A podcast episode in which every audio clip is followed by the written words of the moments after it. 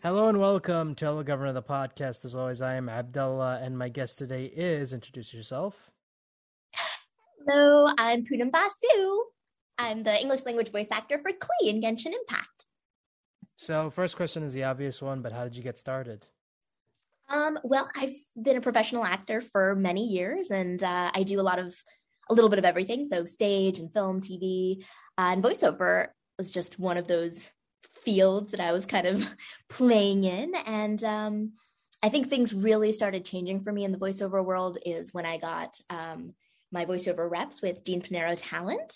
And then things like really started picking up in this arena. And voiceover's always been really special to me. I have a master's degree in children's television from NYU. So I love animation and all sorts of just kids content and stuff. So voiceover is something I've always wanted to get into. So I was really excited when things kind of started gaining some momentum in that direction. And yeah. And how was it going into voiceover for the first time? I'm not sure I understood the question. I mean, because if you come from an acting background, because voiceover is completely different from regular acting, so I'm just wondering, was there any difficulties going into voiceover? For I don't think it's completely different from regular acting, but no, there wasn't really any difficulties. I recently got cast in my first anime dub for Love Live. Nijigasaki High School Idol, and I'm super excited because I love anime, but yeah, that was actually a little difficult. So I guess maybe that's kind of what you, up until now it hasn't really been an issue, but yeah, doing anime dubs, I was like, whoa, this is harder than I thought. So I'm really excited to learn more about this because I really love anime, But yeah, but I think to me, voice acting and regular acting is not all that different. You still break down the scene in a very similar way, and I don't know. But I mean, you're creating an entire character with just your voice. You're imagining something with just your voice. You're not physically there, is what I'm trying to get at.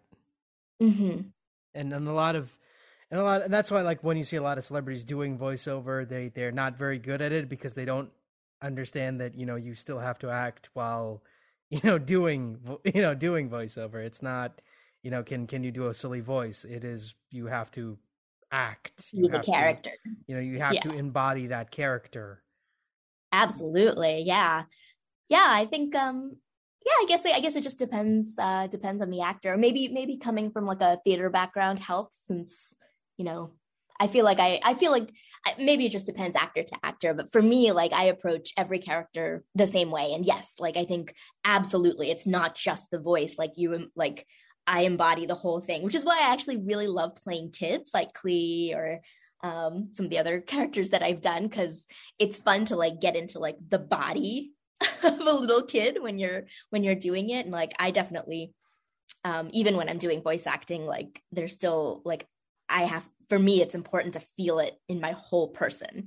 But yes, I do know what you mean. Yes, of course, you have to make sure, when you're doing on-camera acting or on-stage acting, you have the advantage that people can also read your body language. They can, see your facial expression. And of course, you can't do that. So you have to communicate with sounds and breaths and cadences and things like that. So yes, there's an awareness that the only thing that they are perceiving is your auditory voice, so that's it. But I think I don't know. Maybe having a sense for if you're also a consumer of what you're doing. So I watch a lot of animation. I love kid stuff, and so maybe that's also helpful in the process. Yeah, because if you're not familiar with the material, then you're not going to be very good at it. Where it's okay, you want to do animation. What was the last animated show you watched? You want to do anime? Okay. What was the last anime you watched dubbed? So you need to familiarize yourself with the material. Okay, you want to do commercials. What are the most popular reads in commercials right now? Go, you need to have a basic understanding of of what you're doing. You can't just go into this blind. Yeah. So, I mean, which I know that sounds harsh, but I mean, it's the truth. Sound harsh? I mean, I think, but also like if you want to get into this field, like it's probably pretty natural that you do have an affinity for it. Like most people don't want to do something because they don't like it. They want to do it because they love it, right? So, you know, like a lot of people often comment that I have my hands in a lot of different pies, but it's just like, I love everything. Like I love all of it. And I always find it really interesting when I meet someone who's like, oh yeah, I'm not really a theater person. Yeah, but you know, here I am. And I'm like, what? Why are you doing theater if you don't like it? Like, go do something else. Or like, oh yeah, I just got this voiceover audition, whatever. And I'm like, do you like this? Because if you don't like it, don't do it. But yeah, I think they all kind of go hand in hand. Like if you like the medium and you pay attention, you're going to be drawn to the content anyway, just as a viewer or consumer of the product. And then, yeah, if and when as an actor you get called in for an opportunity, then you kind of already have a little bit of like a sense for what the world is that you're creating, that you're a part of. And what do you love and hate about what you do? Love and hate about what I do? Well, this is a very interesting question because I have always believed, I have a philosophy that the field that you should go into is the field where you can handle the bullshit the best, because every field has bullshit, everything, education, like business, everything has bullshit. And like, it's not really about what you're good at, but it's the place where you can handle the bullshit. And for me, entertainment, I think, made the most sense because of that kind of flip. And so, you know, like there's a lot of rejection in being an actor. And that's probably the hardest part.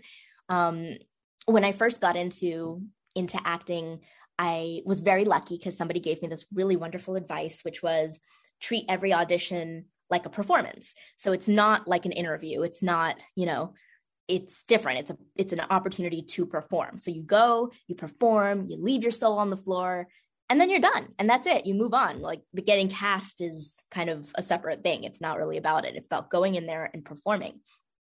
And that really helps with the rejection portion of it. Because if you go in there thinking it's an interview, then you're like really obsessed with like, did I get it? Did I get it? Did I get it? It's about like that moment of booking.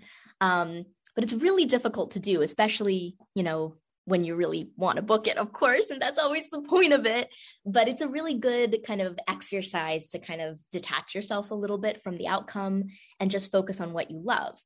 To answer your question, the worst thing is the rejection and kind of, being easy on yourself and gentle with yourself. And, when you eventually mess up or fail or whatever you do, just being really kind to yourself and reminding yourself why you're doing it, which is the other part of your question, which is, what do I love? And I love performing.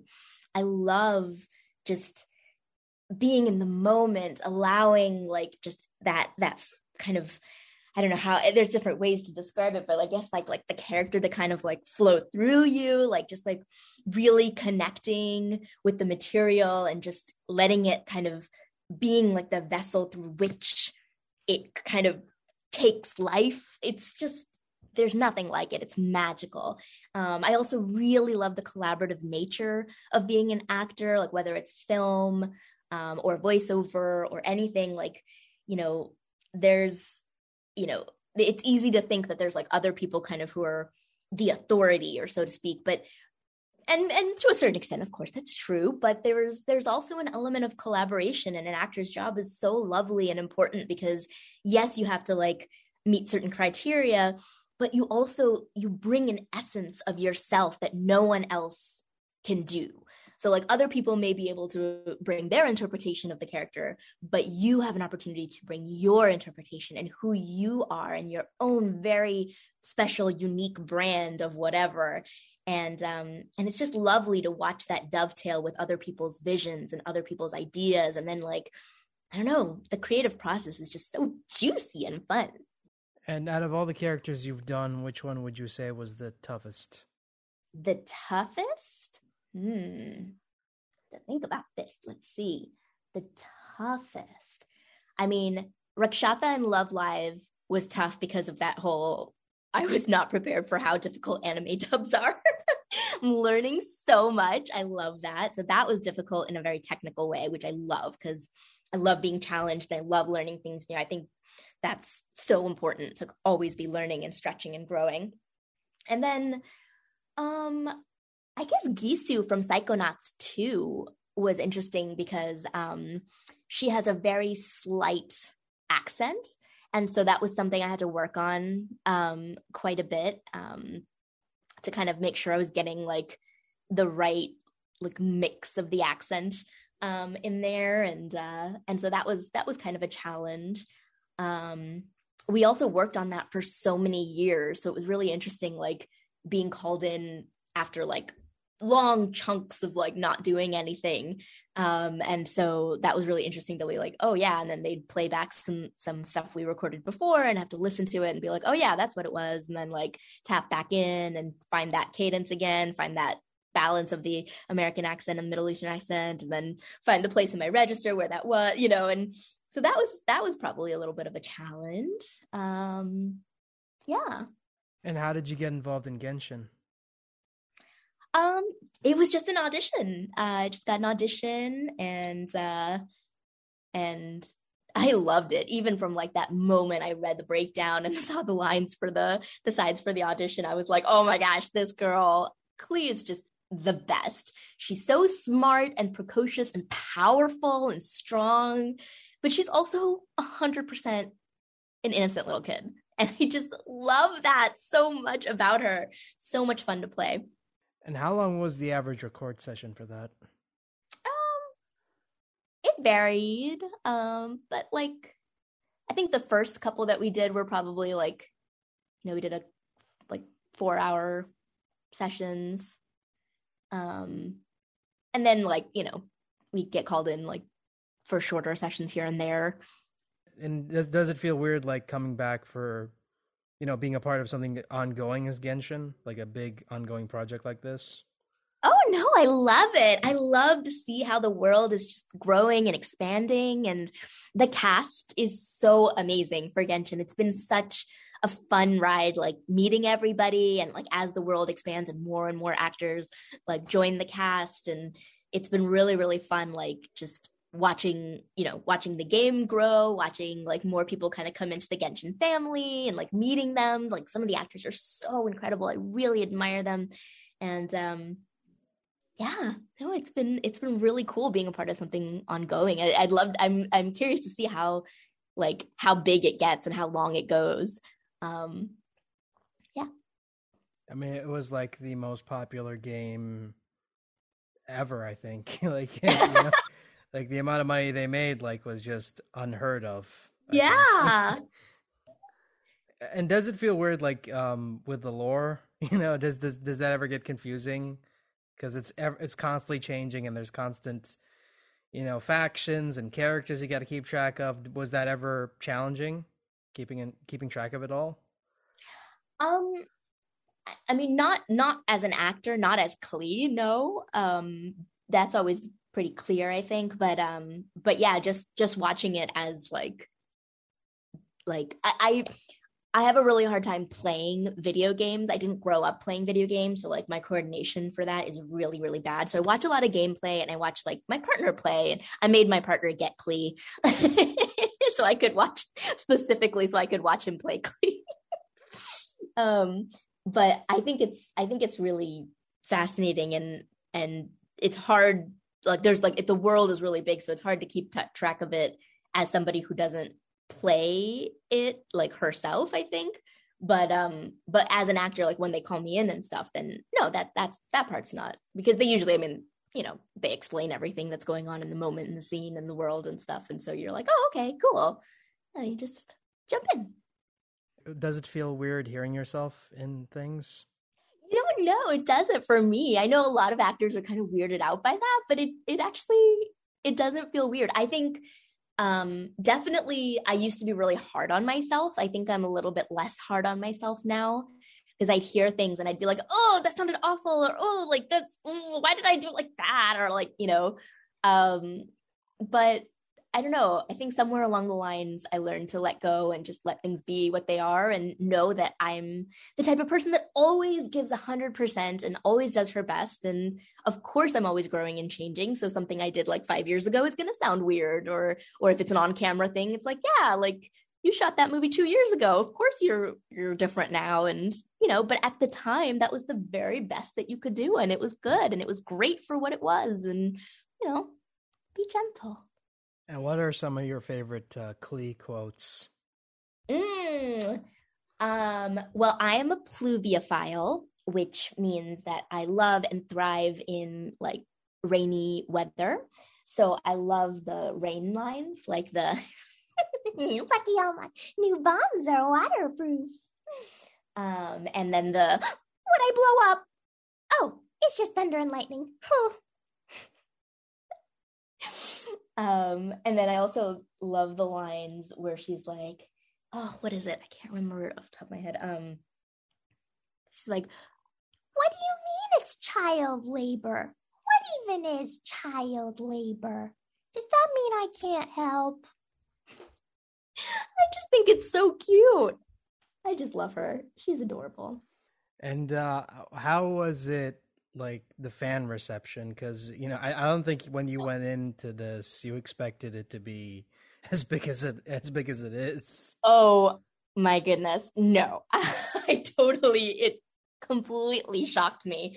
It was amazing. I routinely say that I have the best fans in the world because I really, really do.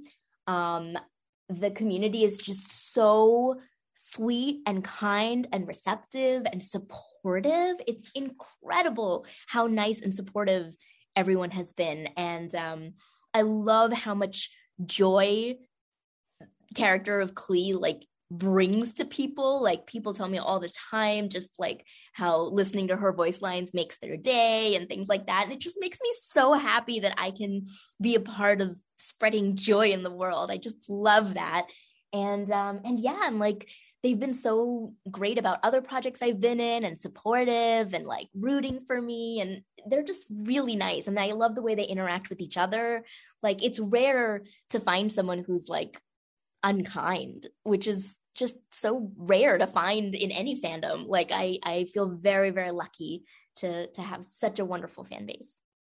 I mean, you know, for the past 2 years, I can't imagine working on something like this was easy because, you know, everyone was kind of going through, you know, the nightmare that is the current year. And I was just wondering, like, how have the past 2 years treated you? I am definitely one of the lucky ones, I feel like, in terms of, you know, being, I'm also a screenwriter, and, being a voiceover actor and a screenwriter, I felt like I felt very, very lucky during the pandemic and everything was shut down, but writing and voiceover work were still moving and still going. And I just felt very fortunate to be a part of that community.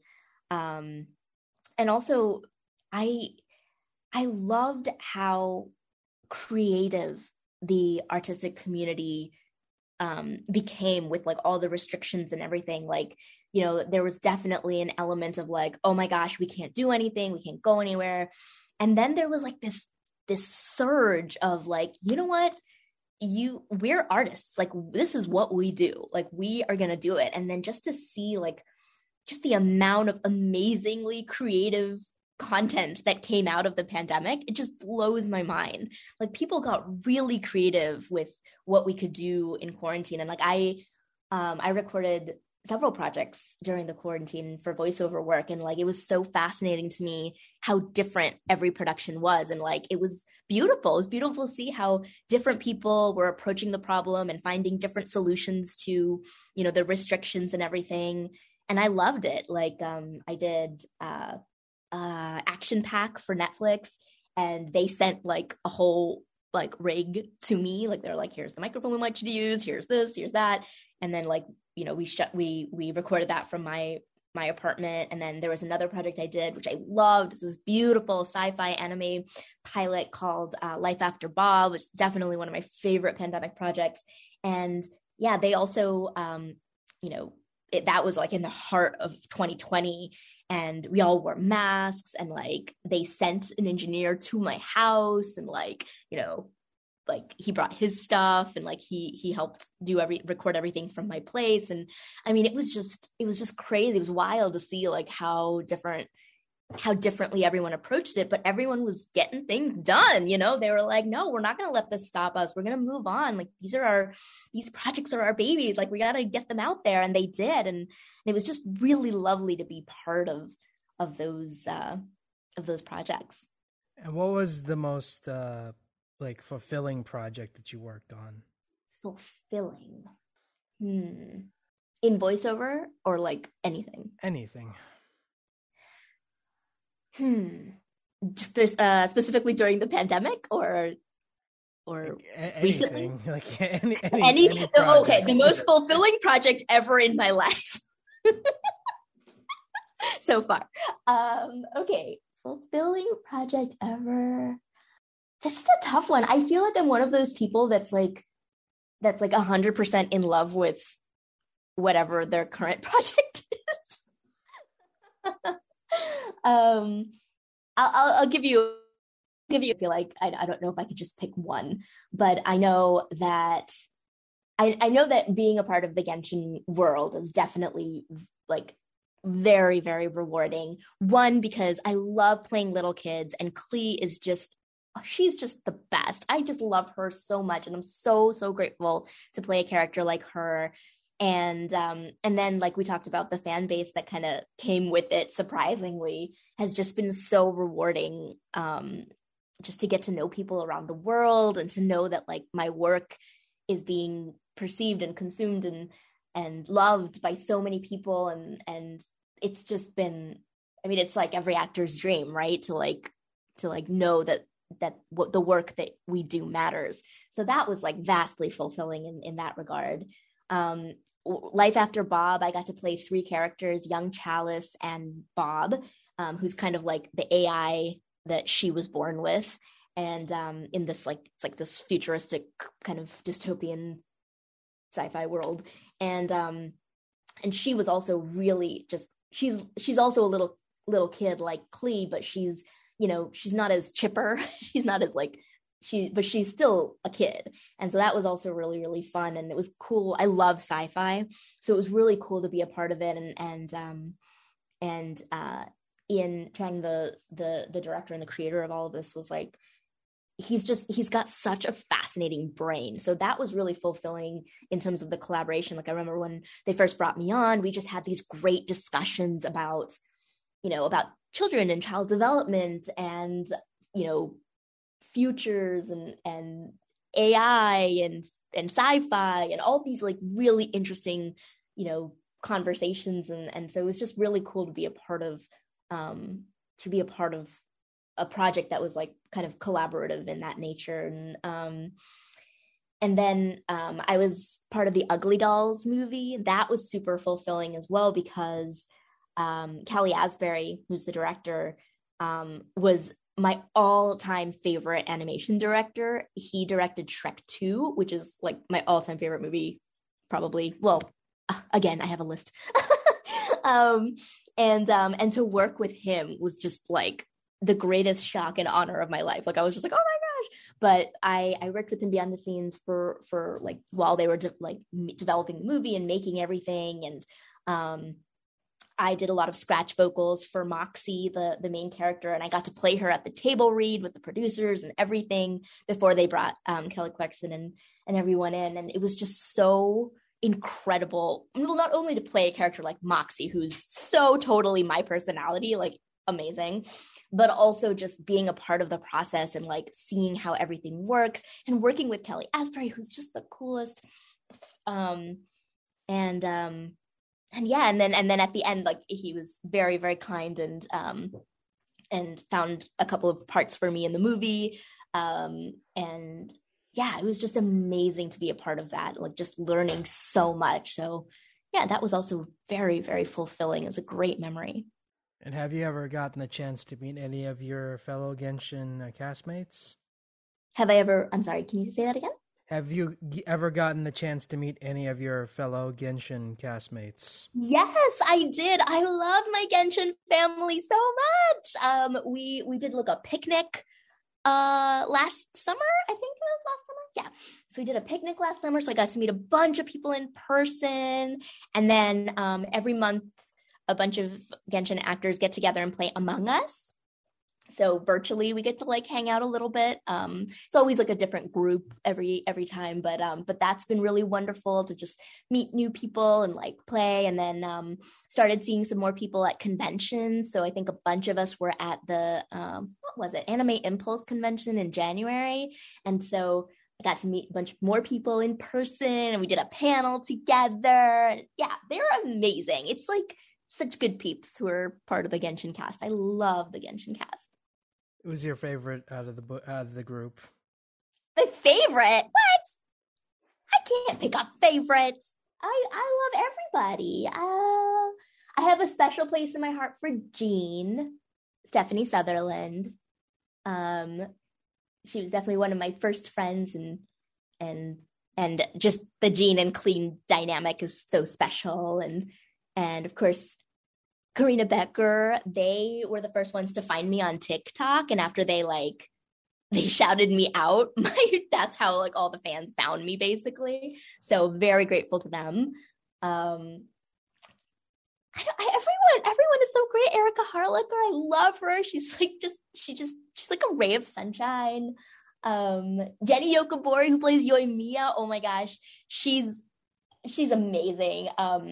Before Klee and Yoimiya met at the Iridori Festival, Yoimiya or Jenny reached out to me and was like, "Oh, let's make like a duo print for whatever." For we did like some Streamly signings or whatever, and we're like, "Wouldn't it be so great if Yoimiya and Klee met in person?" And I'm like, "Yeah, that would be amazing." And then it happened, and we were like, "Oh my god!" I was like, "Jenny, you're psychic." Oh, I love her. Yeah. Sarah and Zach. I don't know. I could go on and on. Everybody in Genshin is amazing. I mean, it's such a phenomenal cast, and the fact that they're still adding people to it is just, oh boy. Yeah, it's great. And I'm still waiting on when Yuri Lowenthal's character is supposed to be playable, because we're still waiting on that. One of the things I feel, if there was ever a positive to come out of the pandemic, it's that people formed communities via either projects that they worked on or just, finding each other online. And I feel like, right now we kind of need a strong community now more than ever. And I kind of like seeing that. Yeah. Yeah. It's really lovely, actually. I feel like, there were a lot of things that were very, very difficult, of course, during 2020 and 2021. But as the world opens up, I really kind of appreciate the hybrid world that we're in right now. We're keeping a lot of things like Zoom and things like that, where we can connect virtually with people, which gives us a lot more range. Like we can connect worldwide, we can connect over time zones. It gives us freedom to be wherever we need to be, but still continue to, show up for our jobs or other obligations or whatever. But then cautiously, the world is opening up and we are getting together in person, and we have more of an appreciation for just how lovely things are, how lovely it is to be in the presence of another human being. Like, it's just, I hope we can carry that with us for a long time and remember how special and, how lovely and unique it is. It's crazy to think that, 2 years ago, everyone was stuck at home, and just being around another human being in person just felt so foreign to a lot of people. Yeah. I mean, I made a whole video called The Hug Force in 2020 because I was all alone and I just wanted a hug. And I had a friend that I was like a neighbor with, and she was amazing. And we were social distance walking our dogs And I was like freaking out because like I hadn't had a hug or like been touched in months, I think. And she was like just watching me kind of like melt down. And then she was like, just come here. And she just pulled me into a hug. And I was like, oh my gosh. And that's how she became part of my quarantine. And then I got this idea for this movie called Hug Force. And so I made a mock trailer about like how the world shut down and then the government came up with this thing called the Hug Force. And, you know, they will find you and they will hug you. And my friend Sabrina, who was the one who gave me a hug, she and I like worked on it together. And so I got all the footage. She helped me edit it together. And yeah, it was just this ridiculous, hilarious mock trailer for a crazy movie called The Hug Force. And yeah, I called up all my friends who were also sad and bored at home. And I was like, my actor friends, and I was like, shoot yourself doing this and shoot yourself doing that. Like, you really need a hug, or you're really going crazy, or you're upset about no toilet paper. And so they would shoot on their phones these like little videos, and we just edited it all into my into my little movie. It was fun. See, that's the type of creativity like we kind of need more of, like just being like, hey, you know, even though we're all stuck at home, we can still work on stuff together virtually. Yes, absolutely. Yeah. I there's another project I did too, like that, where we, my friends and I made these bite-sized thrillers, like these little thriller series. And it was 100% like shot on Zoom, only Zoom. It's like a Zoom thriller. And it was these three best friends who like would get together, and celebrate a birthday, and it was like different timelines, and every time they do a birthday, like something would go wrong or someone would die, but it was all shot on Zoom.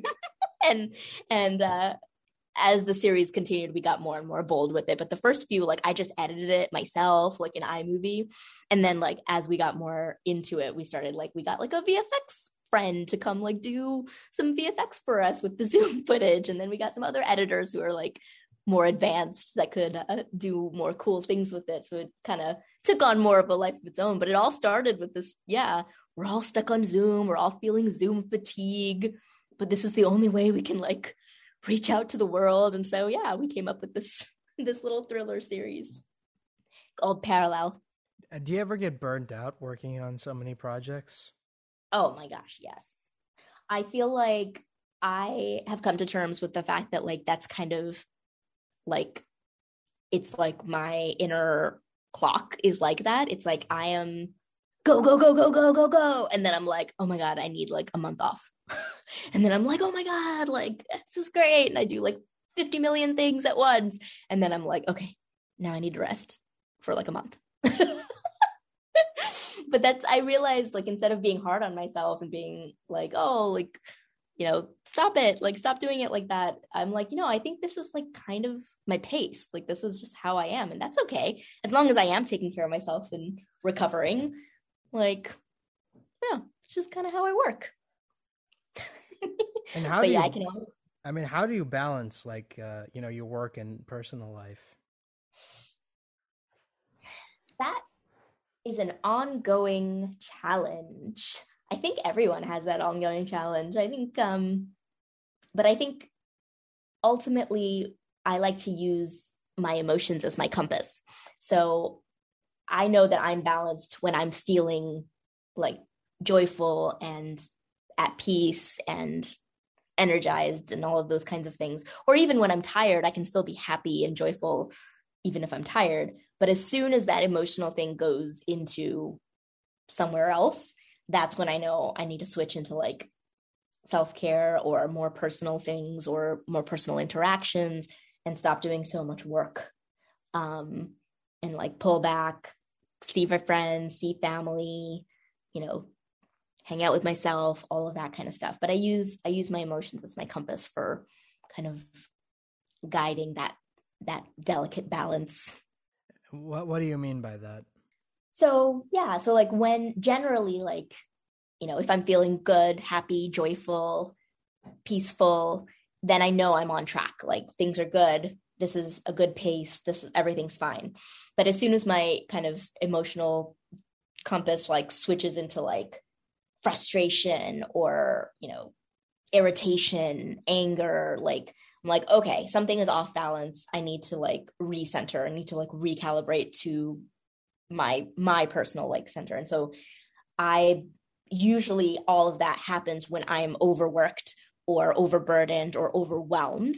So usually it means, okay, I need to step away from my work and reconnect with my life. I need to reconnect with myself. I need to reconnect with my dog, my friends, my family. And then once I do that, I get my emotions back up to like, okay, yes, I'm steadily in the range of joyful, hopeful, happy, peaceful. Then I know I can like go back to the work and the grind.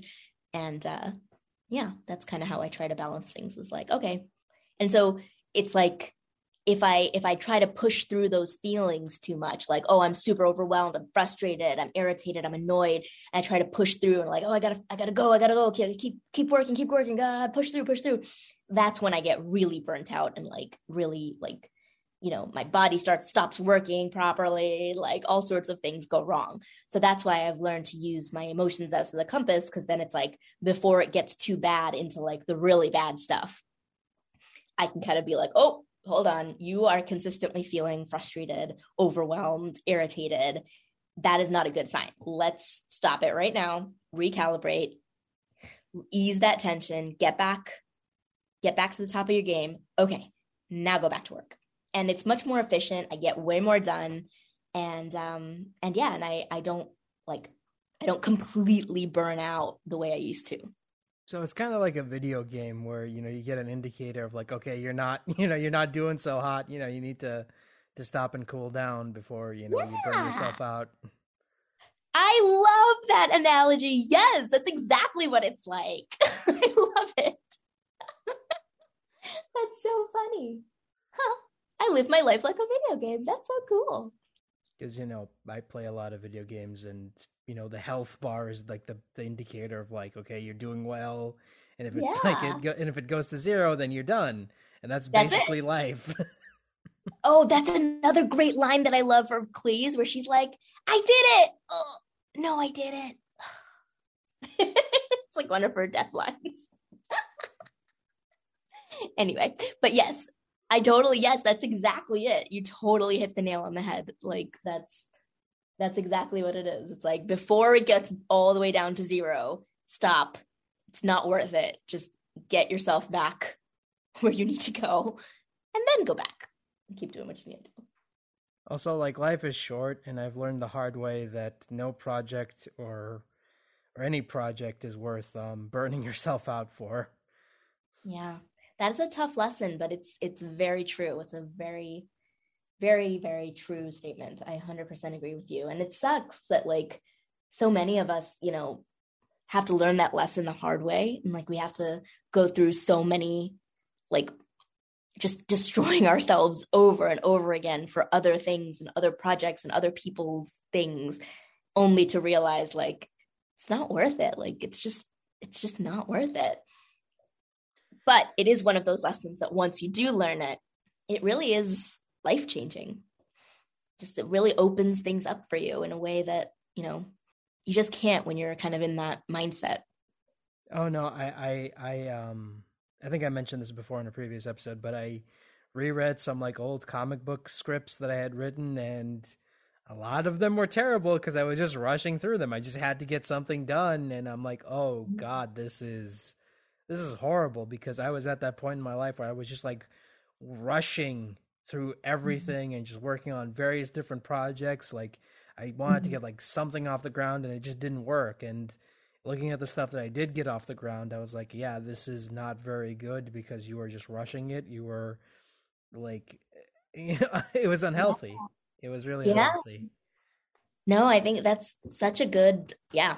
No, it's a huge lesson. And I think so many people struggle with that lesson across the board, like, you know, artists definitely, but also just general, like everyone, I think, has that kind of, that struggle, especially in our hyper-capitalistic world that we live in. Like, you know, it's just this go, go, go, grind, grind, grind. Like, this is the way it is. And it's like, no, no, we're actually more efficient, more productive. We create even better things when we come from a place of, you know, connection and, you know, the positive things. Like when you're in that good connected place, you're not just like pushing through, grinding through. Like that's when you create like, okay products. But the good stuff comes from like connection. It comes from like, yes, like I'm feeling good. Like that's when things really, really happen. And that's when things get really fun too. We were talking about like the collaborative nature of art and stuff earlier, and like that's it. Like when you get a bunch of people who are really centered and aligned and like tapped in, oh my gosh, the cool creative forces that come into play, it's just amazing. It really, it does feel like magic. You know, again, one of the things I learned over the past 2 years is that, you know, as much as you love a project, sometimes it is okay to walk away. Mm-hmm. And sometimes it is healthy to walk away from things, because you know, if you worry too much about it and you focus too much on it, then, you know, it's just gonna not bring you joy, and it's gonna be a pain. And yeah, there are tons of projects that I just walked away from that I kind of felt bad at first, because it's like, okay, I worked on all these stories and they're, you know, will forever be unfinished, but it's like, it's okay. You know, I don't have to force it anymore. Yeah. You know, especially during the pandemic, you know, when it first started, I was like, working on a project, and I just emailed someone who was emailed the person I was working with, and I said, look, I don't feel like I'm at that point where I'm comfortable working on something right now, so I'm gonna have to walk away. And he's like, yeah, I totally understand. It's completely understandable. Yes. No, I think that's so good. And I commend you for having the perspicacity to notice where you are and understand and advocate for yourself and for your needs. I really hope that that's also something that we all collectively carry with us as we move forward from the pandemic and the world starts to open up again. I hope we all remember how vital it is to trust someone when they say, I don't have the capacity to do this, or I need more time, or, you know, I know this was what we decided on, but you know what, things came up and like, I'm not in a place where I can push through. I need, you know, X, Y, and Z. And I feel like a lot of people did understand that during the pandemic, and like bosses were a lot more understanding, and they like heard people, and like everybody was kind of dealing with something. And so everybody was more compassionate. And I feel like we are losing a little bit of that. People are starting to get a little bit more like, well, you still have to do this, you know? And I really hope that enough of us can kind of keep that going, keep that trust, that, you know, we have to advocate for ourselves. Like, you know, I know in terms of mental health, I feel like there was a really big turning point during the pandemic where, you know, it became okay basically to be like, I don't feel good, as in like, I am super anxious, or I am depressed, or, you know, like mental health reasons not to do anything. Whereas even just a few years ago, it was like, if you were in a position like that, where mentally you just could not, you would have to give a physical thing to call in sick from work. You know, like be like, oh, like my stomach is upset. Okay, well, then you can't come into work. Or I have food poisoning. Okay, then you can't come into work. Oh, I have the flu. Okay, you can't come into work. And it's like, oh, but I'm like too anxious to leave the door. Yeah, you still have to come into work. It's like, no, I don't know if you understand how debilitating anxiety is. But I feel like things kind of changed because the world collectively was dealing with like a collective anxiety problem, you know? And so I think people began talking about it more, and it became more common to just be like, I can't, man. Like, I can't. And people were like, okay, like we get it. And then you know what happened? The project still got done. Things worked out. And I think that was such a huge lesson for us to carry with us as we kind of come out of things slowly. And I hope we don't forget it. I hope, you know, we don't go back to that really toxic culture we had before. I mean, it's interesting you bring that up, because I remember listening to an interview with Gray Delisle, and I remember her like being blatant, you know, talking about a session where she was recording via Zoom, and, you know, it was in the height of the pandemic, and you know, she just broke down. She just, you know, started crying and said, like, you know, I can't do this. I'm sorry, you know, blah, blah, blah, blah, blah. And, gosh. And, you know, but, you know, she pushed through it and, Gray being Gray, you know, she uses humor to, you know, to cope with that. But, you know, listening to that made me realize, like, you know, even the people whom, you know, you look up to growing up are still human at the end of the day. And they are going through the same shit you're going through. Yeah. And there are going to be tough times. There are going to be times where, you know, you just break down and you want to, you know, give up on everything, but it is hard to move forward. I know I say this a lot, like, you know, we got to keep moving forward, but it is hard. It is so hard. It is like, you know, it's one of the hardest things to do, you know, A, you know, admitting you have a problem, and then B, you know, moving forward from said problem are just easier said than done, in my opinion. But, you know, if I learned anything from the pandemic, it's that it's always darkest before the dawn. Yeah. Yeah. I think, I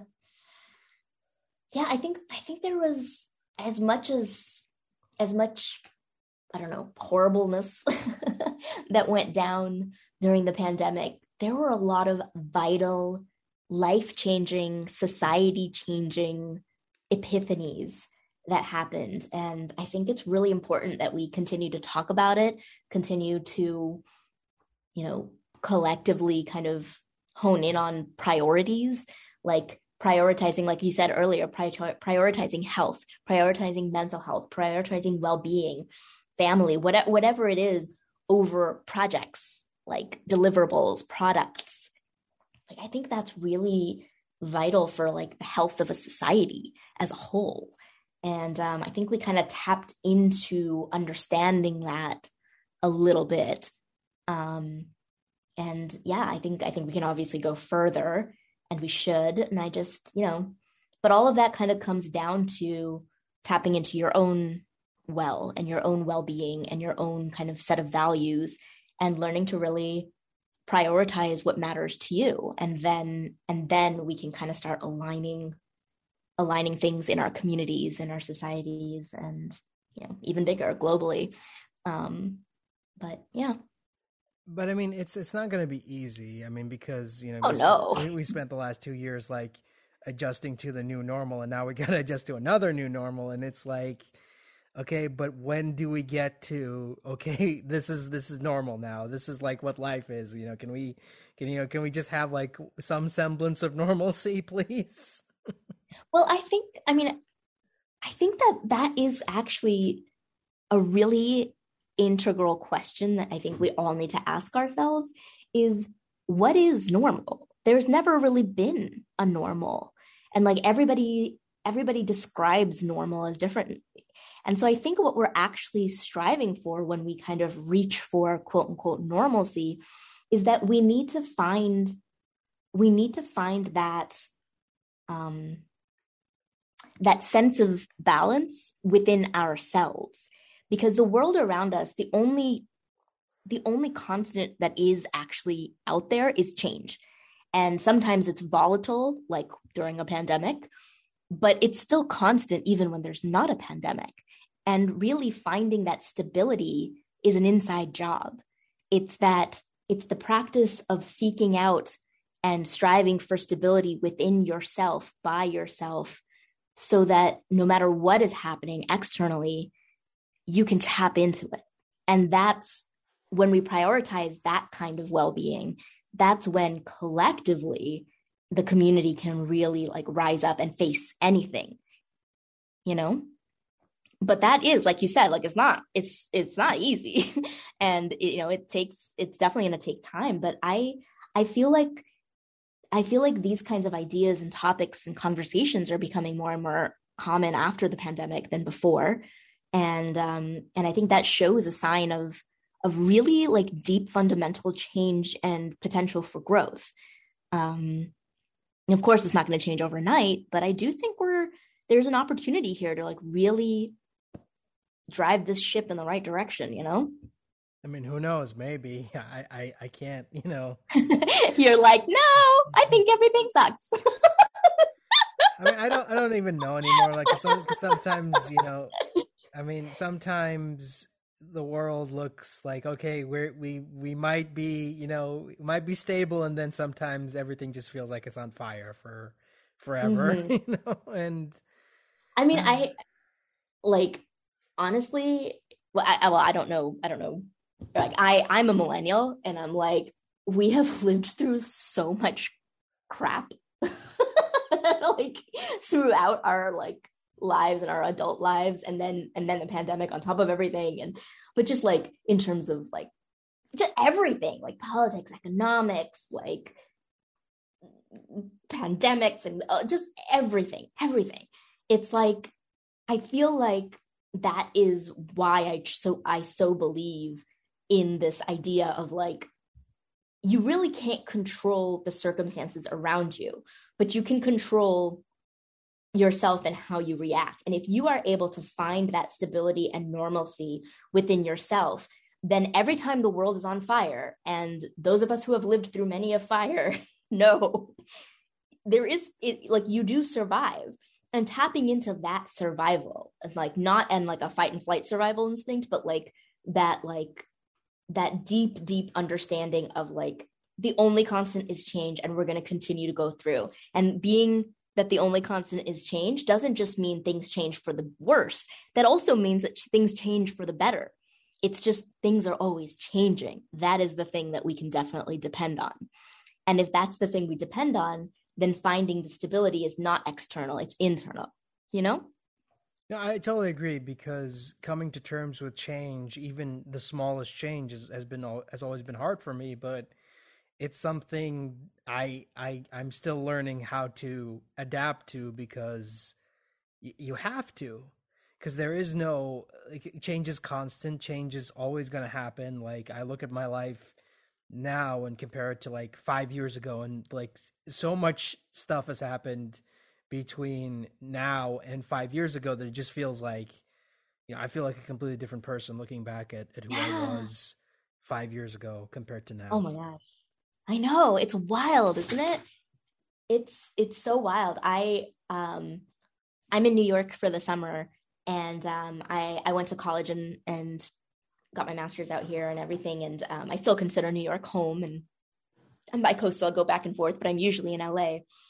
But the other day, I like grabbed a coffee and sat in Washington Square Park, like right by NYU, which is where I went. And I was looking around at all the little freshmen coming in, and I was like, oh my God, like that was me so long ago.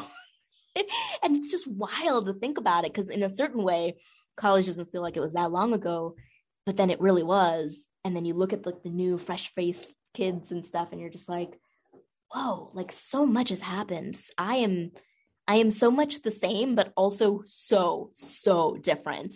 And yeah, it's really interesting. Like there's a simultaneous, like, I remember this, and also like distance, like that is so not who I am anymore.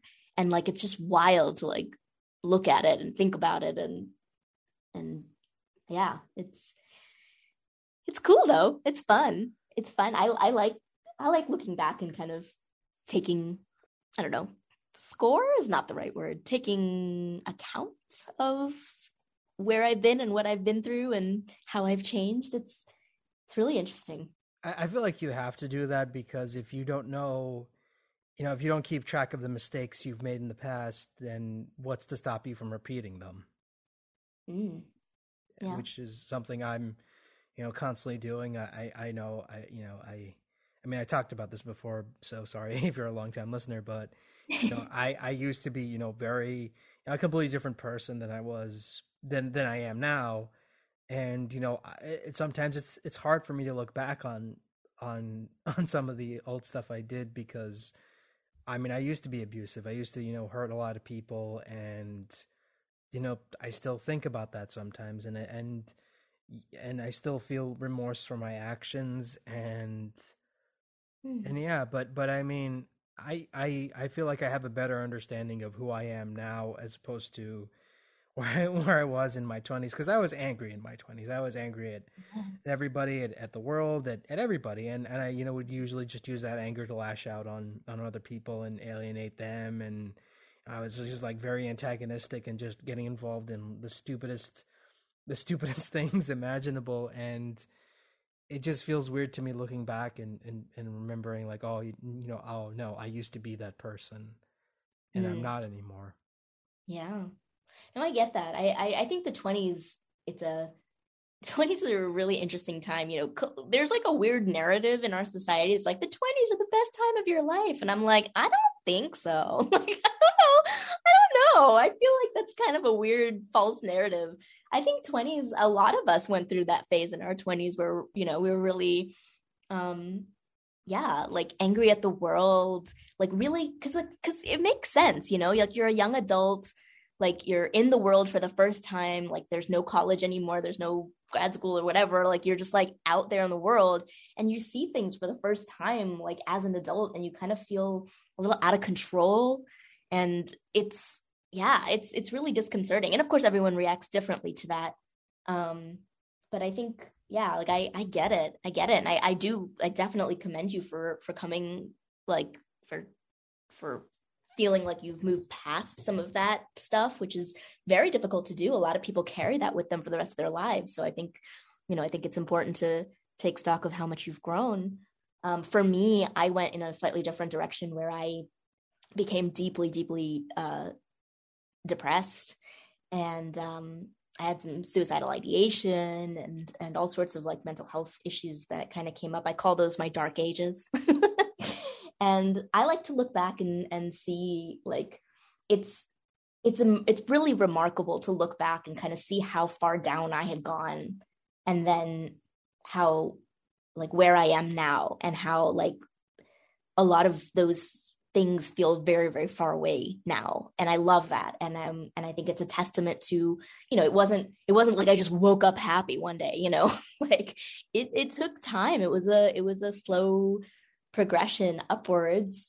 And I love it. I love that. I celebrate that. Like that kind of growth and journey is so vital. And I think it's really important, like you said, like to be able to look back and kind of remember the journey so that the journey forward is different. You can choose what kind of journey you want.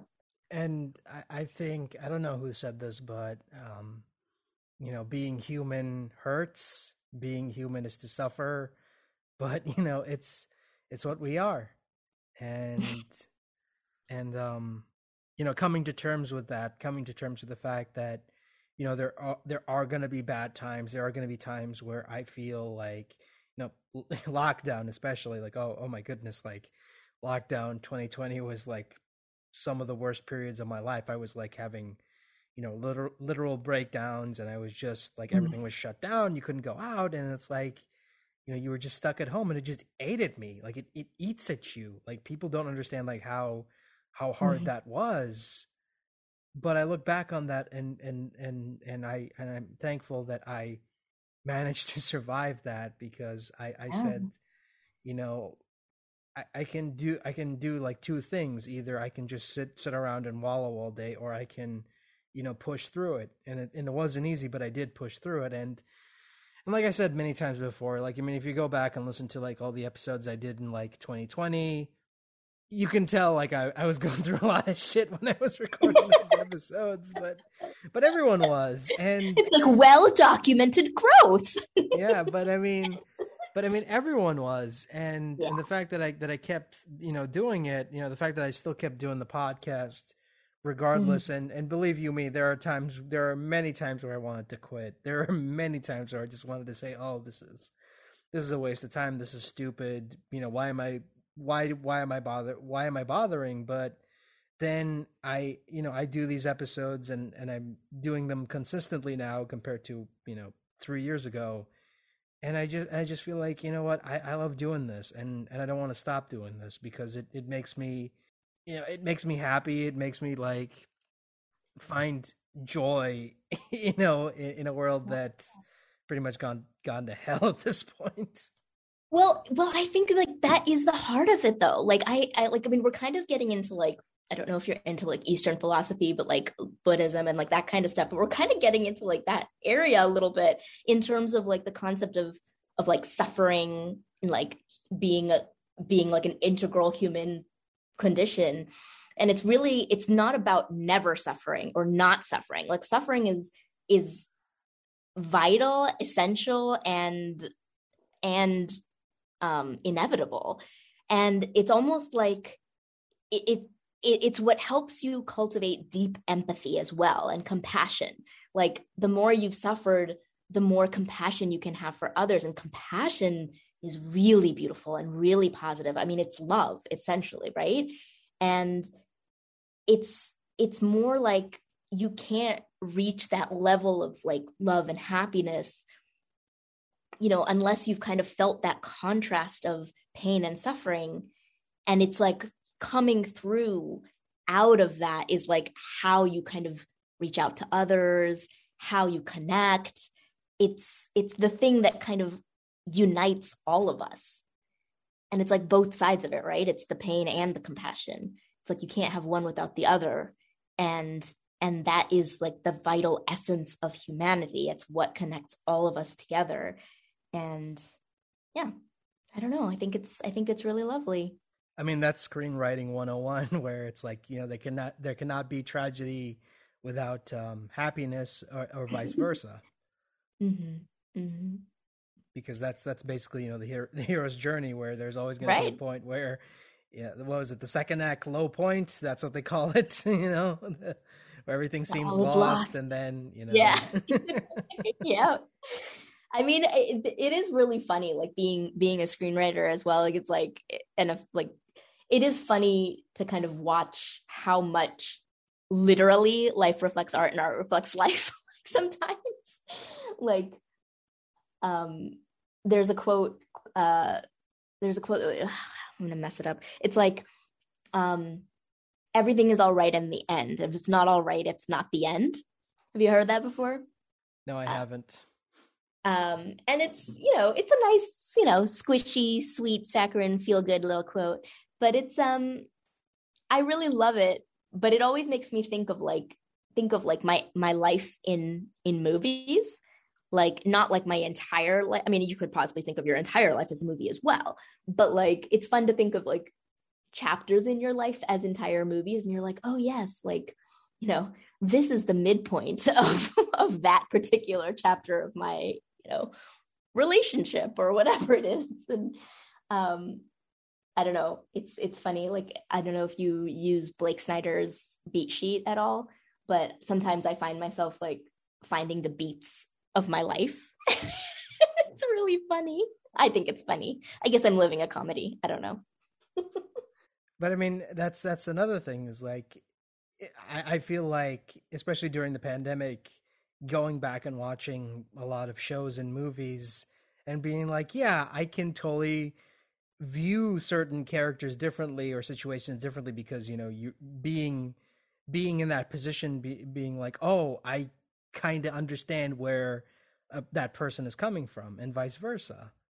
Where before, you know, when I was in my 20s, oh man, I was like very terrible when it came, you know, when it came to media criticism, when it came to in my 20s, where I just refused to see anything beyond surface level. I'm like, oh, this is terrible. Why do people like this? And then, you know, getting older and understanding, oh no, this is actually really brilliant. Oh, I love that. That makes me so happy. That's so good. That was my experience with like Last of Us, because I remember when that game came out, I just didn't understand why people were so infatuated with it. But then it took me like, I think years later to be like, oh no, this game is actually really brilliant. And I was an idiot for doubting it. I feel like I felt that way about, oh my gosh, what's the Humphrey? Oh my gosh. What is the name of that movie? Oh, Casablanca. It's a classic. Yes. Oh my God. How did you read my mind? Yes. That's exactly what I was thinking of. That's how I felt about Casablanca. When I saw Casablanca, I was so pissed off. I hated it. I was angry about it. Like, not just like, oh, I didn't like it. I was like passionately angry about it. And I was like, why didn't she just tell him the truth? And like, it's just a lack of communication. It's so frustrating.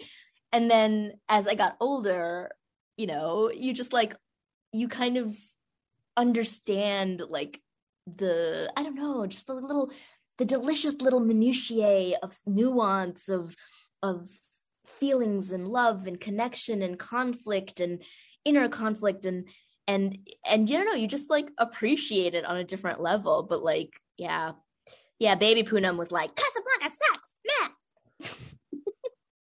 Matt. It's interesting because, you know, I watched that a couple of years ago, and it's such a fascinating movie. It's literally like a play, yeah. But it's a film, and it's, I love it. And I don't think that anything can come close to that. It's like where it feels like a live theater production, but it's a movie. I can't think of anything that comes close to that in feeling, anyway. Interesting. I'll have to think about that. I mean, I feel like a lot of the older movies in that time period kind of have the same feel, but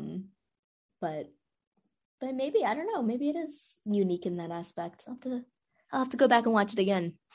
But yeah, no, I love it now, but yeah, man, I hated it long time. I was like, yeah, but it wasn't like all old movies. Like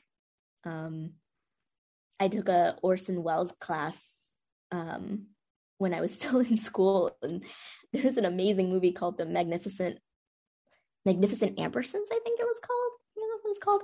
But like, it was so funny. I loved that movie because the ending is really freaking weird. It's like really weird, and it was because Orson Welles like had an ending for it. It was like a movie about like old money, new money, capitalism, and like that kind of stuff.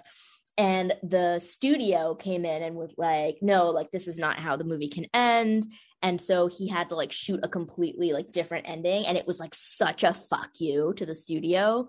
Like, it was just like the worst ending ever. It was like the two people just like came forward towards the camera with like cheesiest grins on their faces. It made no sense. It was ridiculous. And I don't know, I just loved it. I was just like rolling on the floor laughing. Like, I was like, this is amazing. I hope I have balls like Orson Welles one day.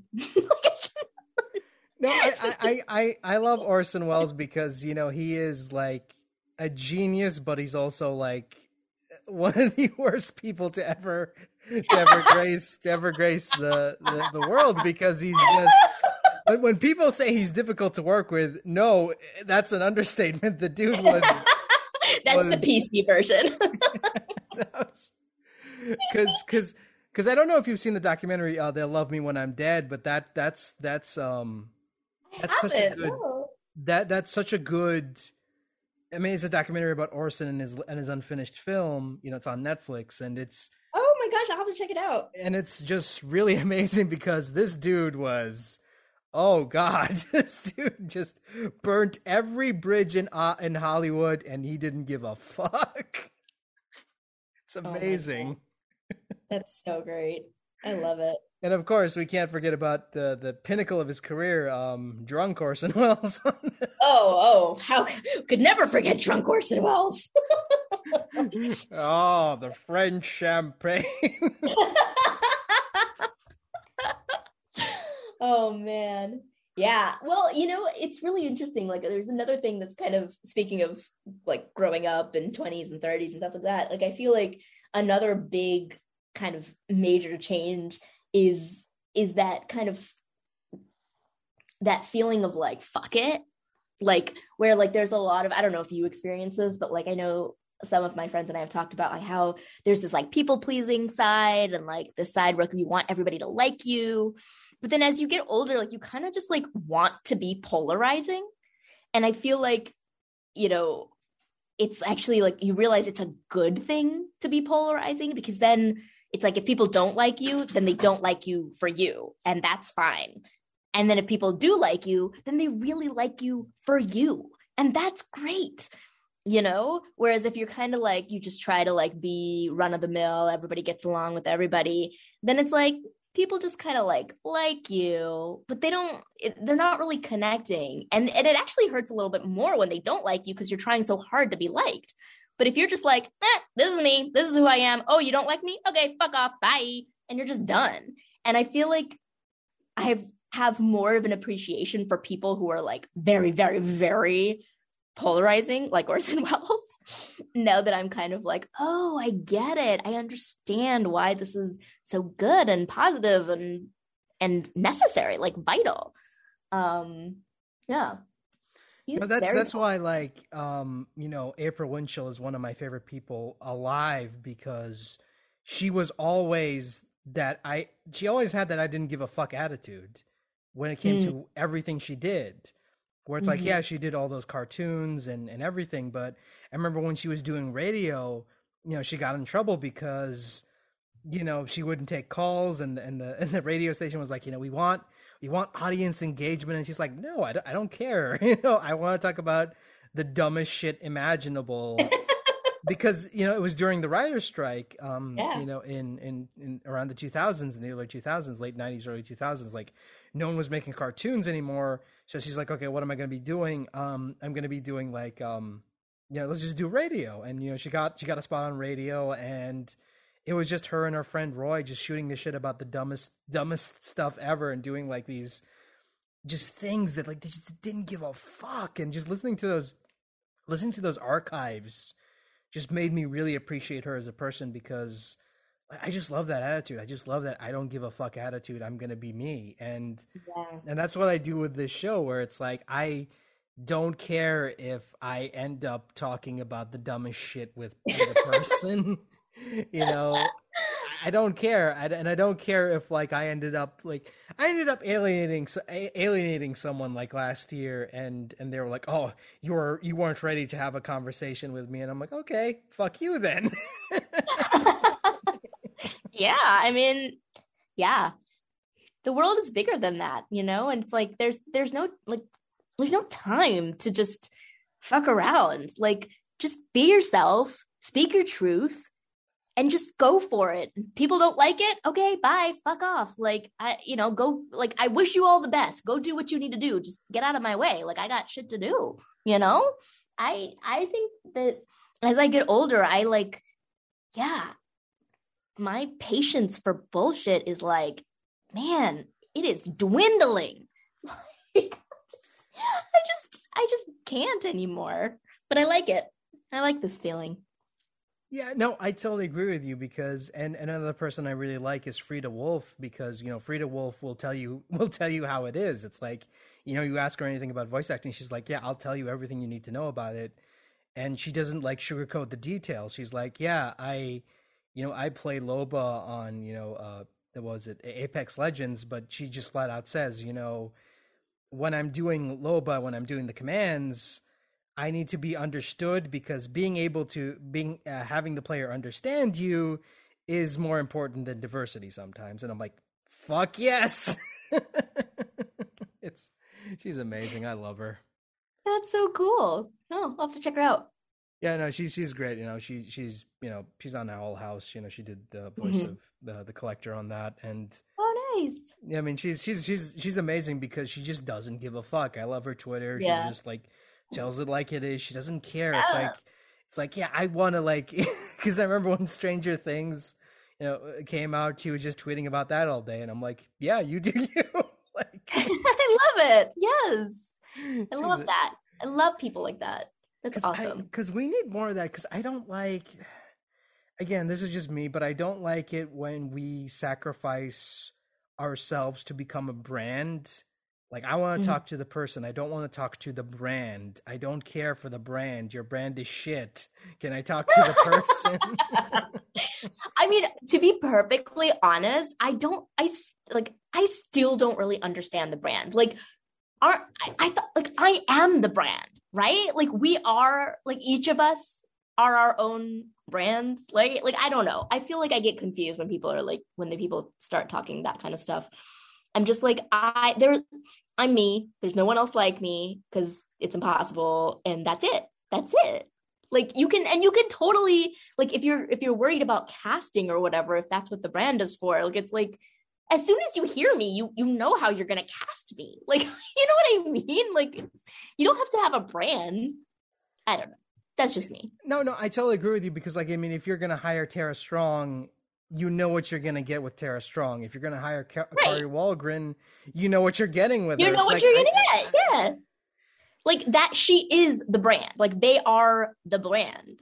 Like, so like, I feel like it's like a, I don't know, I feel like it's like a weird, like, thing that, like, was, like, well-intentioned to help people, like, hone in something, and maybe it does work for a lot of people, but I just feel like it's one of those things in the industry where it's like, if it works for you, great. If it makes sense and it makes you come alive and, like, you get it and you want to talk about it, power to you, like, do it.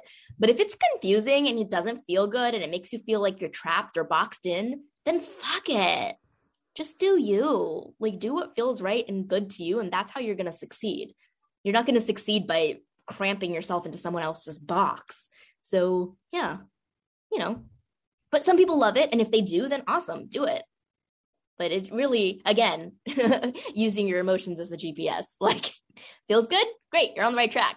Feels bad, move away, run away, step away. And that's another thing is, like, you know, don't look at stuff that you know is going to make you angry, because that's not productive. That's, oh, yeah. That's really, I hate when people do that. I hate when people just want to complain for the sake of complaining, when I'm just like, yeah. Can you not do that? Yeah, man, that is a tough one, but that is another, like, big lesson I feel like of the last few years. I love politics. I've always been, like, super involved, but after the 2016 election, I had to take a major backseat to, like, current affairs and politics and news and everything, just for my mental health. Like, it was too much. And I'm so glad that I, like, it's not like I don't pay attention to anything. Like, I still stay involved, but I stay involved up until my personal, like, capacity. And I don't read things. Well, I try not to. I mean, it's impossible to not get sucked in sometimes, but, like, you know, there's a difference between, like, being aware and then like just going down rabbit holes of horribleness just to perpetuate certain feelings or ideas or whatever. And yeah, it's a tough thing, but I think practicing that earlier, like after the 2016 election, I think actually helped me a little bit once we got into the pandemic, of kind of being able to, I don't know, sift through a little bit more carefully.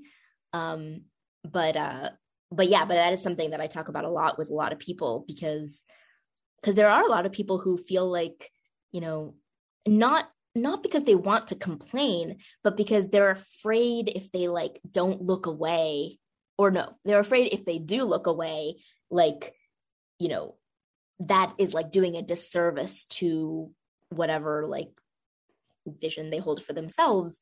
But it's like, you really can't be a positive force in this world and make things happen for the better if you are constantly stuck in the mire of that whole, like, the shit of, like, just the lies and the misinformation and the fighting with people who don't understand and, like, talking past each other. Like, that is not productive.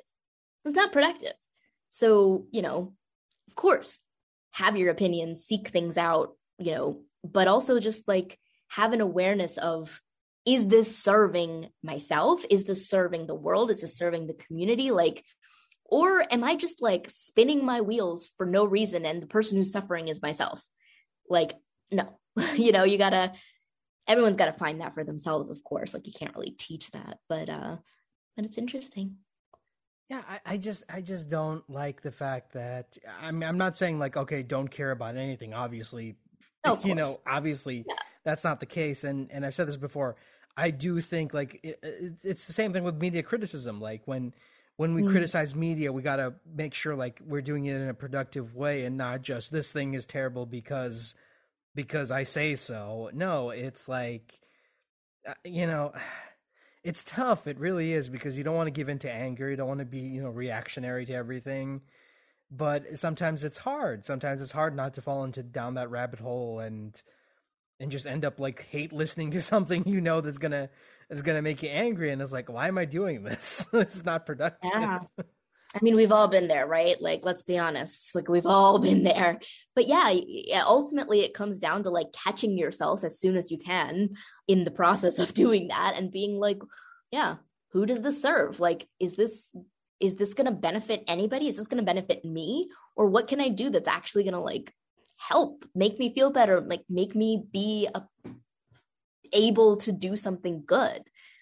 Like, but we all have to kind of police ourselves in that. Like, it's not helpful when other people do it for you, you know? So like, you have to be aware of that as well. I think that's always a tricky line, but yeah, no, I think it's not helpful. I mean, it's good to have friends who are like, yeah, you probably shouldn't post that. Oh no. Yeah, of course. But yeah. And it's important to have the friends that you can trust too, like who will always tell you the truth, you know, who like see through your bullshit and love you, and like, you know, that they love you, so you can take it when they tell you the truth. I think that's so vital. Those friends, oh, they're my favorite. Yeah, those are the type of people you want to have around you, because I feel like, and I've talked about this before, but I really cannot stand toxic positivity. I don't like this idea of like, oh, I don't want to criticize this person because they're my friend and I want to let them down easy. No, it's like if they're doing something stupid, you got to be like, look, I love you and I respect you, but you know, stop being so fucking stupid. You know? Yeah. No, I think that's very, very important. Like I'm generally a very like optimistic, positive person, but I think that there's a very important distinction between like positivity that is organic and positivity that is toxic. And I think, you know, I think toxic positivity ultimately stems from a dishonesty. Like if you feel like shit, you're not going to feel better if you pretend that you feel great. You're going to feel better when you're honest. Like, I feel like shit right now. That's when you open the door to release those feelings and actually like feel better. Like you have to hold space for those feelings. You have to make space for them and let them be there and acknowledge them. And then you can release them. But if you're just like covering it up and pushing it down and covering it with like, no, everything's fine, everything is great, I love everything, I love you, I love life, like life is great. It's like, first of all, it's super dishonest, and there's nothing everyone hates except dishonesty or ingenuity. And like, just people hate when people are inauthentic. I would rather be with someone who's authentically like, I hate my life. I'm like, oh, well, at least you're real, I like that. Rather than someone who's pretending that life is great. Like I have compassion for them. And I think we've all been there too sometimes, but like, you know, you have to, if you really want to feel good and positive and whatever, you have to be willing to sit with your horribleness, because we all have horribleness in us and it's okay. Like we need to, but you got to hold space for it. Be like, yeah, I'm angry. You know, sit with the anger, be with the anger, hold space. Your anger is trying to tell you something, be with it. I feel sad. Yeah, it sucks to feel sad, but yeah, hold space for your sadness, be there, sit with your sadness. It's okay. And then you can let it go and feel the relief and, you know, move into something more positive. But like, you can't just jump over all of that. You can't just jump into joy. You just can't. I mean, you can't live your life as like you're constantly on Instagram, you know, it just doesn't work. Yeah, you can't just show the positive and nothing else, because that's the reason I just don't like Instagram, because there's people just show the positive and nothing else, and I'm like, yeah, I know that's all fake, I know it's not real, I know that you're selling me on an illusion of perfectness, but you know, but it's not perfect. And I have more respect for people who are just like, yeah, I'm going through shit, and you know, I'm being honest about it. That's why, like, that's why I prefer people who, you know, the voice actors in the industry who say, you know, what's on their mind, because I know, okay, that's a person compared to someone who just tries to avoid everything and just focus on the positive, because yeah, I know that's not real. I know that's not real. Yeah, I feel a little differently about social media, like unpopular opinion, but like, I actually feel like social media is like the new mask we wear. Like in the past, you know, we didn't have social media, but we had regular socializing in person, and you still wear a mask. Like you haven't seen someone and you run into them in the street and they're like, hey, what's up? And you're like, oh, hey, it's so good to see you. I haven't seen you in a while. This is all fine and real and very superficial, but there's nothing wrong with that. That's just like how humans interact.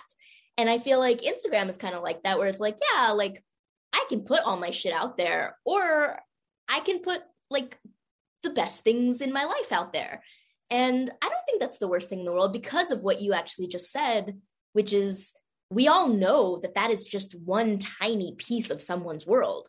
And if we all know that this is only one tiny piece of someone's world, and that there's a whole complex human being out there, like, yeah, I don't need to see their dirty laundry unless they want to share it with me, and then I'll hold space with them. But like, I get it. Like, you know, I like, yeah, if you wanna show me pictures of your amazing food, because you like putting that out in the world, and you like seeing pictures of amazing food, and your food was really amazing and you just want to share it, great, cool. And if I don't like it, then I'll just scroll past it. It's up to me to be like, yeah, this doesn't make me feel good, so I'm just going to keep moving. You know what I mean? But I think it's like, I don't think there's anything like, I think no matter how humans interact, there is always a mask. Like you put on different masks for different situations, and social media is just another mask that you put on. And I don't know if it's like a realistic thing to ask people to bare their souls, because we don't bare our souls even in real life. We bare our souls for select individuals, right? Like the people who are closest to me know the depths of my pain and suffering, but my 150,000 followers on TikTok don't need to know how much I suffer day to day. Yeah, no, that is true, because, you know, I just post like whatever thought is in my mind, you know, on Twitter or wherever. But, you know, privately, I'm talking to people I know personally via DMs, and I'm, you know, bearing my soul out to them, because I'm like, I trust you. And yeah, I know it's a lot, but I am who I am. No, totally. Totally. Like, I think, you know, I think it's important to, and that's what I think I really love about it. It's like, if you want to bare your soul, do it. Right. But I think it's weird, and I think it's a little bit of a trap when people expect that, and they, you know, it's like, we all know this is fake. We all know that like no one's life is 100% positive and Instagram perfect. But if that's the vision of your life that you want to put out there to the world, like, I'm like, that's cool. Like, okay, like that's your like positive vision. Like, that's really cool. Maybe one day I'll get to know you as a real human being, and like, you know, we'll have a real conversation, and I'll see you for you. Like, I'm sure people look at my Instagram and like have a totally different like understanding of who I am than who I am like when you meet the 100% 3D kind of person. But I think like that's a good thing. Like, you know, I think it would be very weird if someone could like look at my Instagram and be like, I know exactly who Poonam Basu is. Like, I'd be like, whoa, that's freaky. Like, this is just the cover of my book. I just need you to read, you know, you gotta meet me in person to read the whole novel, but like, I'm glad you like the cover. Yeah, no, I totally agree, because again, it's just, because sometimes I want to judge people based on, you know, their social media posts, but I remember, wait, that's just like one part of it. Yeah. Like, I want to listen to what someone has to say first before I judge them. And if they're saying like something really terrible, then I'm like, okay, yeah, you know, this person is obviously not worth my time, or anybody's time for that matter. And yeah, you know, so, yeah. But I mean, and if they're like, but if they're saying something I don't agree with, but I find it interesting, I'm like, okay, I'm willing to meet them halfway. Yeah. So. Totally. No, I think social media is a really interesting new way that humans have created to like interact with each other. And I don't think it's all good, and I don't think it's all bad. You know, I don't think there's an answer. I don't think things were necessarily better or worse before. I think it's just like the evolution of human communication and interaction. And I think, you know, we just got to kind of take it for what it is. It's like, you know, like we were talking about earlier, like the only constant is change. So human interaction, human communication is evolving, and this is part of the evolution, and it is what it is. Like, it's going to have its pitfalls. I mean, Facebook is the worst when you like get into like political stuff on Facebook. Oh my God, like it's so toxic and horrible. But my mom is on Facebook, and I can't get off of Facebook because my mom finally got on Facebook just a few years ago, and like, I can't ditch her, you know? And so like, I'm still on there. Like, I do what I do, but it's like pretty like minimum. I mostly just like post directly from Instagram to Facebook. And then Instagram, you know, it's its own thing, and Twitter is its own thing, and TikTok is its own thing. And like, they're all just like different ways to connect with other human beings. And each one is only a tiny facet of the multitude of facets that each human being has, right? So like, you go on TikTok and you get like a piece of me, and you go to Instagram and you get like a piece of me. But when you get to know me as a person over time, like, oh my gosh, like it's so much more complex than you would ever get from any of that. But that's not unlike any other interaction. Like, you know, you meet someone in class and they're your classmate, you only get the classmate facet of them, right? It's still, you'll always only get a piece of a person. And it doesn't mean it's dishonest. Like, the TikTok personality I have is totally me, but so is the Instagram one. And, you know, so is the part of me that's like a little cynical, but I don't really put my cynicism out there all the time. But that's definitely one of my dimensions. You know, it's just, yeah, I don't know. That's life. Anyway, I'm looking at the time, and I realized that we've been talking for like an hour and 30 something minutes. And, you know, I feel like I don't want to keep you any longer than you should be. Oh, I appreciate that. Yeah, I should probably run, but this was so lovely. Thank you so much for having me on your podcast. It was really lovely chatting with you so much. I lost track of time. Yeah. I know. We got to do it again sometime. Would love that. Going, like, can you give us an update on what you're currently working on, and where can people find you online? Yeah, for sure. You can find me on Instagram and TikTok at I am Poonam Basu, and Twitter as well, as, but I don't really use Twitter very often, but I am on there. And yeah, I'll be at the Anime Matsuri convention in Texas at the end of July. So if you guys are in Texas, I'd love to meet you in person. And then I'm doing a Streamly signing with my Psychonauts cast July 9th. You can go to streamly.com/psychonauts or streamly.com/Poonam Basu to find some Gisu prints if you're a Psychonauts fan. But I'd love to meet you virtually on that as well. So I think those are the two like voiceover things coming up. I'm also in a digital stage reading play at Center Theater Group right now that's playing on the Center Theater Group website until the end of the month. If you want to check that out, it's a beautiful play called Palmyra by Daria Politan. And yeah, it has Emily Swallow and Amir Arison, Hunter Abal, and me in the cast. And it's really, really beautiful play. And if you want to check it out, it's a stage reading that we did last year when the theater community was completely shut down. And yeah, we filmed it at the Kirk Douglas Theater. And yeah, it's a beautiful, beautiful play. And yeah, I'd love to connect with you guys, and that's it. Also, you're still on Genshin, so if you want Genshin, you can find her there as well. Yes, for sure. All right, thank you so much for taking the time off to do this. This has been wonderful, and if you ever want to come back, you know where to find me. Amazing, I'd love that. Have a great day. All right, take care. Bye-bye. Bye.